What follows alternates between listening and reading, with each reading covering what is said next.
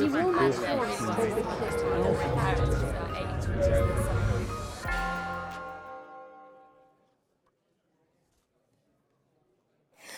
want to dedicate this presentation about Ada to her daughter, Annabella, later Lady Anne Blunt.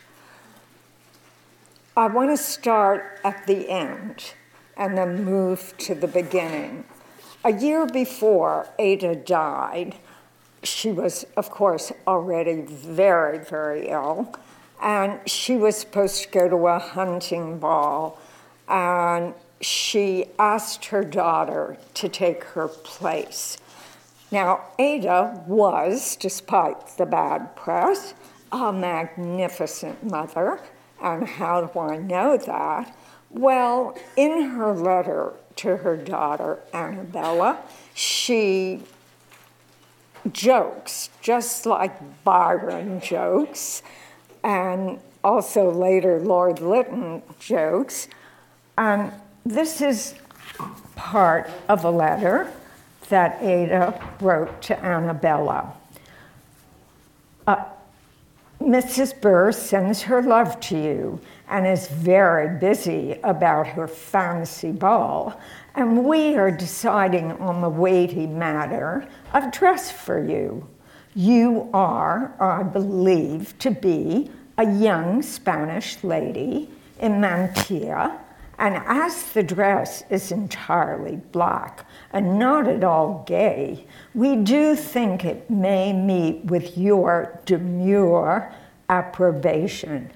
We had an idea of your being the Infante Isabella, daughter of the Isabella of Castile, but we found her dress so hideous, so like a hag in armor, that we gave it up in horror. Can you possibly imagine how Annabella, a teenager, felt seeing her mother waste away and die?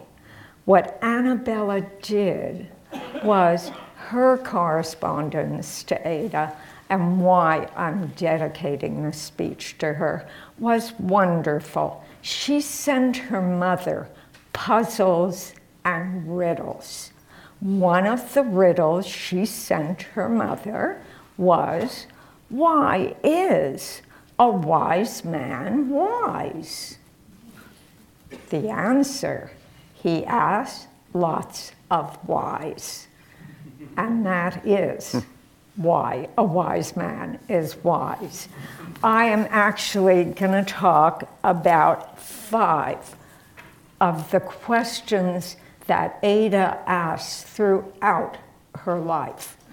Not just about the analytical machine, but every aspect of her life. But I'm going to relegate my discussion to her mathematics, her, her correspondence with Babbage, and why I think she is a pivotal thinker in computing today. The first question, which I didn't write, is what is the question?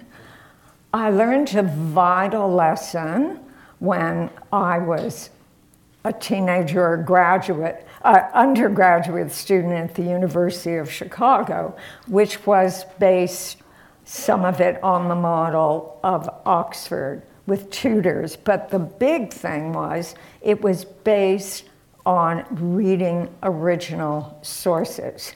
And in physics, which I had to take, I just wanted the textbook. Give me the end. I don't want to have to read to Ptolemy, Copernicus, Kepler, all the way up to Einstein.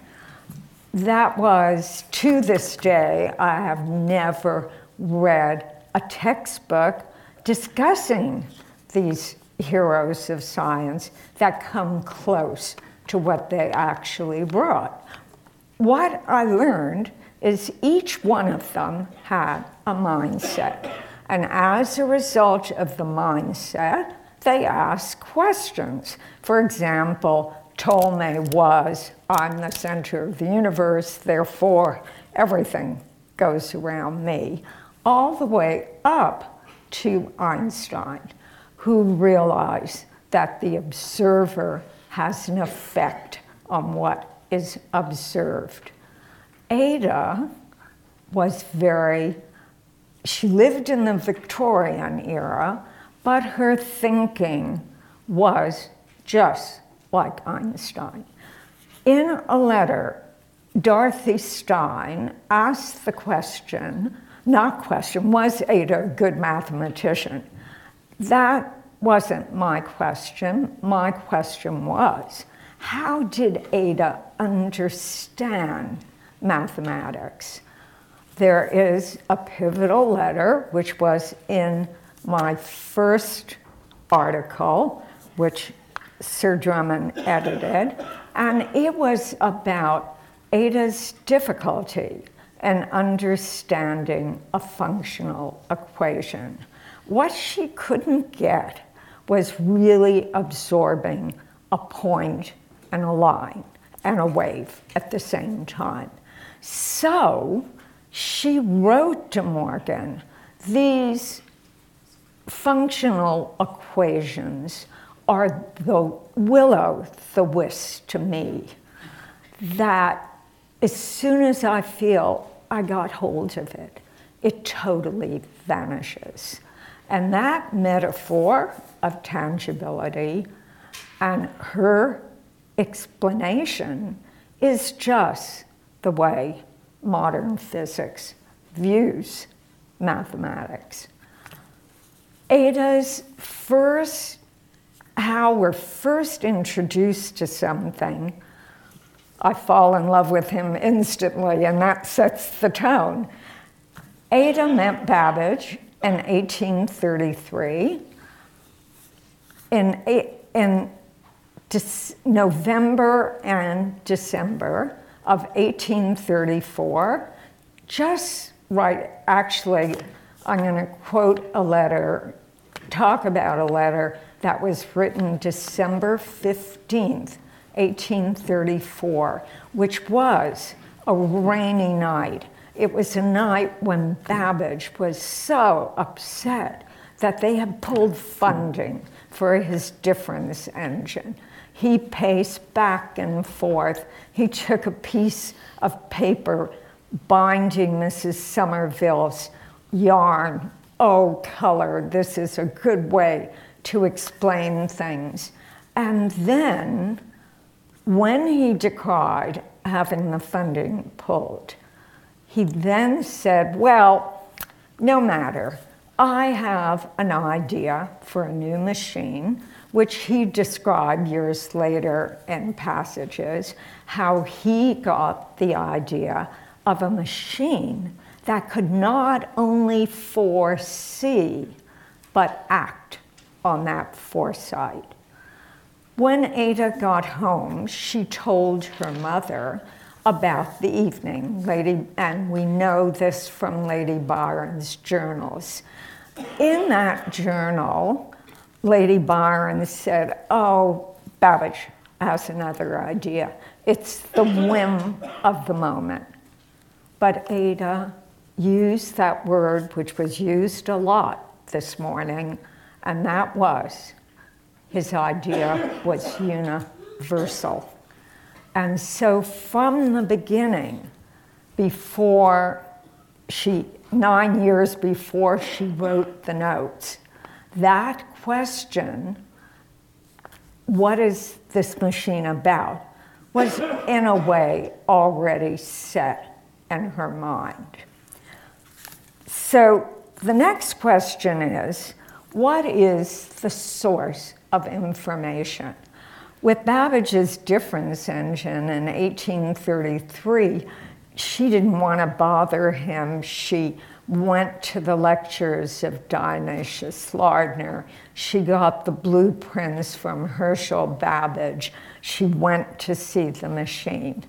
But through the years, from 1834 till the time Babbage went to Turin, she had conversations with him, and she really relied directly on him for her information about the analytical engine. She started thinking, and this is surprisingly nobody's quoted this yet, she knew the issues Babbage was dealing with, and she wrote Babbage a letter about a game called Solitaire. And that game is not the game, card game we play, but rather a board game like Chinese checkers, where you leave um, how you win is you get rid of all the checkers or what have you. And she wrote him, What if, uh, she said, we take the board, and this is what she wrote. What if we number the pegs? Wow, that sounds obvious, but it isn't obvious. And it is a way of tra- tracing every move. And she said, for instance, we could write out if peg number 19, the center one, is taken out to begin with, then peg 6 may hop over peg 12. The real boards, she said, are not numbered. And then she went on to say, I hope you are bearing me in mind. I mean, my mathematical interests. You know, this is the greatest favor anyone can do me. Perhaps no one can estimate how great. Who can calculate to what it might lead? So she already, years before, was really deeply thinking about Babbage and his analytical engine. The next step is what is the source of information? Today, the last cut counts. That's what everybody, it's rare for people to go to original sources and make up their own mind about information. They just take it off the internet or what have you, and this then becomes the new truth. Ada always, uh, what I did is I had to sit there and um, I sat at the Bodleian for three years. And another thing was at that time, they didn't let me bring a computer. So, what I had to do was hand transcribe the information. And naturally, I'm indebted to Mary Clapinson, who organized the files. But I also listen to another Byron friend, William St. Clair, who one day I went to visit him, and he was working on uh, his book, The Godwins and the Shelleys, and I looked in his bedroom and it was a mess. There were piles of papers and what have you. And I said, William, how do you figure anything out in this chaos? He said, It's easy, it's random access. and after a year of going through each file, I did random access. And that's when I came across that little scrap of a blue paper in which Ada wrote to her mother If you cannot conceive me poetry, can you conceive me poetical science? Well, that for me was the organizing theme of who Ada was about. That she was both her father, the poet's daughter, as well as her mother's daughter, the mathematician. Ada, in the after she wrote the solitaire letter, she wrote about imagination, that it should be more important for scientists and let's say computer specialists to have imagination than it is for anyone else. It's primarily the discovering facility. What happened with her notes is that um, we do believe it was Wheatstone who encouraged her to translate the article, which you've heard a lot about by Menabrea. And when Ada did that and added notes, her notes to me are far more important than whether or not she was the first programmer. Because when she looked at the machine, it was not something out there. It was something in which a human being had a relationship to. It wasn't the, just the designs of the variable cards or what have you. She saw her vision was broad. People say she was manic. If she was, I hope all of us are manic because in this world where it is so digitized, it is critical that we have a broad vision. We've already heard a lot of her broad vision. First of all, how was it expressed? Yes, it was expressed in number, and she was, she saw how giving it a language expanded its possibilities. She also saw what if, which is the next uh, one of the questions. She could then prophesize once she saw the true meaning of the analytical engine, that it was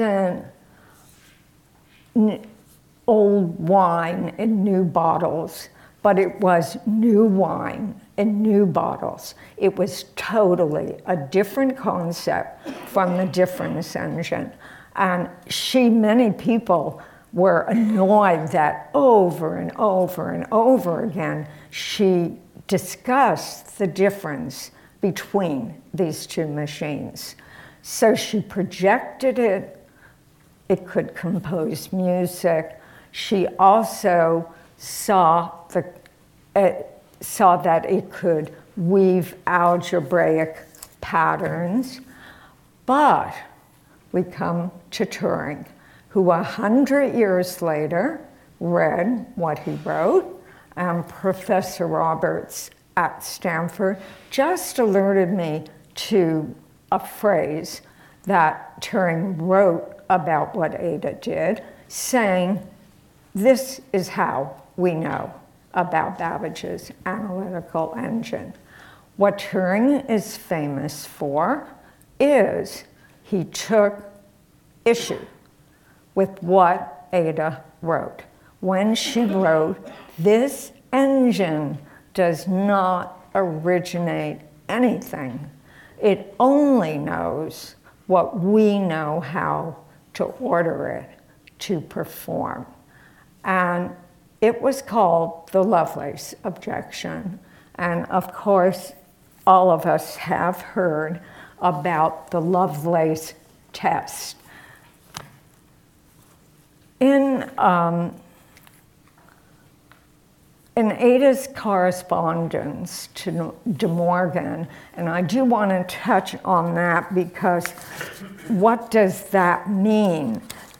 Uh, having taken a lot of statistics, the most, and I'm so anxious to hear the talk tomorrow on the De Morgan correspondence. But the first thing you have to do when you see Lovelace Byron collection, the Babbage collection at the British Library, is you have to ask, what does this sample represent?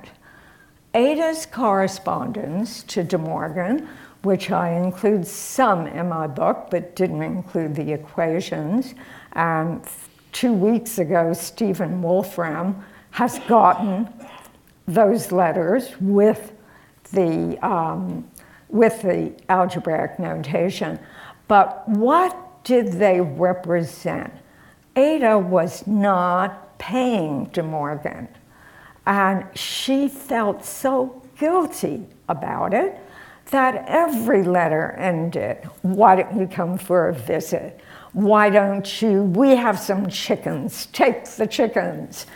and if you are studying by mail from such an illustrious and wonderful professor as De Morgan was, are you going to ask him what you know? No, you're going to ask them what you don't know. So the literary remains of the De Morgan correspondence are a skewed sample. They summarize what Ada didn't know. Yesterday, Miranda Seymour justifiably said that Ada would repeat over and over again, I don't understand this. I don't understand this. And that was another one of her traits. Explain it again. What do you mean? How was it derived? How was it got? Unless I know the assumption it's based on, I don't know what it means. As Ada was proceeding along with the notes, and Doron said they started in February. The actual notes in the collection are really six to eight weeks long. And it's kind of amazing that she wrote 50 pages of letters that we know of. She probably wrote more. And she also wrote these notes in a period where her mother was badgering her to take care of her supposed half sister's maid. She was hemorrhaging. She was probably on laudanum some of the time, and yet she still managed to do this. Well, Babbage and Ada had a very good relationship, definitely not romantic because they tease one another too much. But Babbage was furious still that his funding had been pulled. So at the very end, he wrote a preface on how bad the British government had been to him and he inserted it in front of the article that Ada wrote. She blew. And she then wrote Babbage a 14 page letter. Sort of somebody said she wrote Faraday 11 pages, but that letter, August 14th, I think is one of the most important letters. It took a long time to describe, and the late Andrew Nicholson checked it to make sure it was right.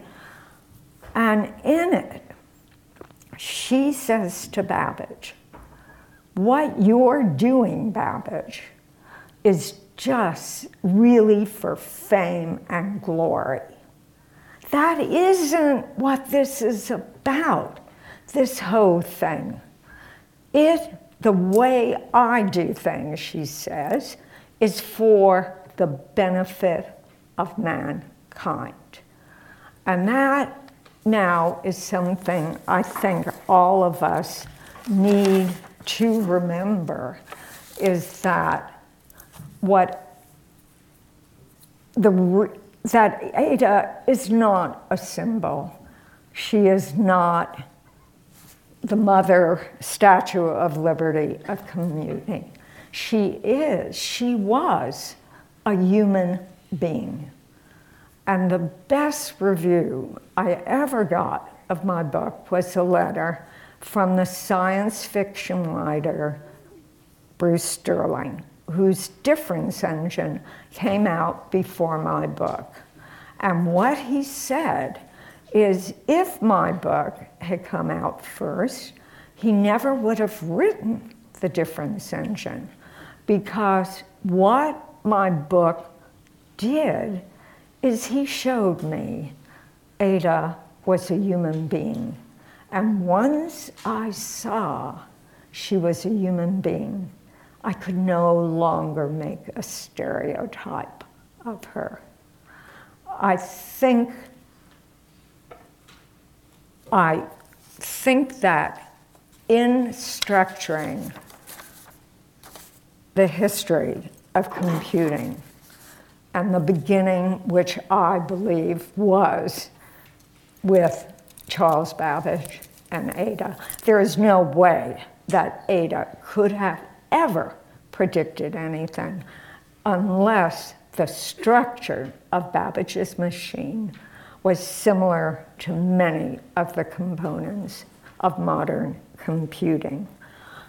In Chinese history, there's a philosopher called, uh, I don't think I'm pronouncing his name correctly, Liang Qiaoqi. And um, before the Chinese Revolution in 19, in the early 20th century, Liang Qiaoqi went and looked at Confucius and rewrote who Confucius was. That Confucius was a great revolutionary. And that was sort of to give a basic rework of what needed to be done in Chinese society. Prophetically, Ada's reveal, writings reveal a deep understanding of how much computing will change our society. In 1843, she once again implored Babbage, and she did it in many ways. Stop being so tied up with this machine. It isn't really just about you. When we think about the future of computing, we need to ask ourselves whether we use, are using these amazing machines to create a better world. Just like there's a Turing test, I think there should be a Lovelace test that underscores that question. How are these machines being used? Are they being used to benefit mankind?